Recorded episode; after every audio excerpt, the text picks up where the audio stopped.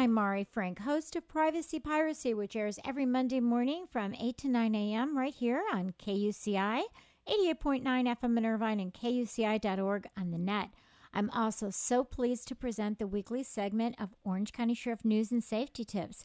And today we are welcoming Morley Kwaschnefski, who is with the Orange County Sheriff's Department. He is currently assigned to Transit Police Services, which contracts with the Orange County Transit Authority and is under the Homeland Security Division of the Sheriff's Department. He's been with the Sheriff's Department for over 20 years, so we are so grateful to have you, Morley. Thank you, Mari. I'm glad to be here. Well, tell us about your assignment with the Transit Police Services. Well, transit police services consist of two details. There's a uniform detail of 15 deputies that respond to transit related incidents aboard OCTA buses and transportation centers throughout the county. There is also a plainclothes detail called the right of way team, which I am a part of, that patrol checks the railroad right of ways throughout the county as well as on board the Metrolink trains.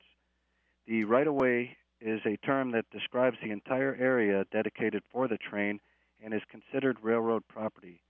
This area includes, but is not limited to, the actual train tracks and the area each side of the tracks, oftentimes which is walled off or fenced off.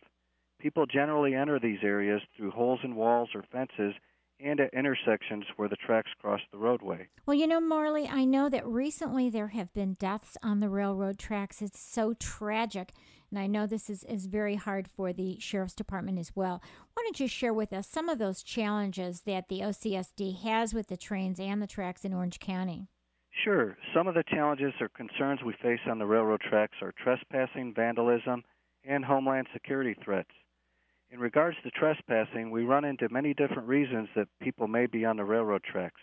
It could be as simple as it is a shortcut to their residence and they use the tracks as a path to get home. It could be that they are attempting to avoid contact with law enforcement on the street due to narcotics or alcohol issues, as well as they are possibly wanted by law enforcement for various reasons and they have nowhere else that they can stay. Some people use the right of way as an exercise area in order to run or walk their dog.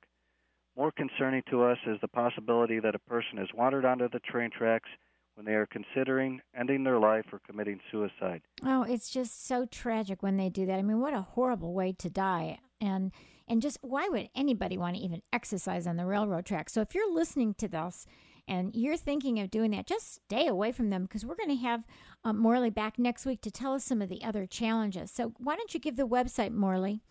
Uh, our website is www.ocsd.org. Great. We'll have you next week. Thanks. Thank you.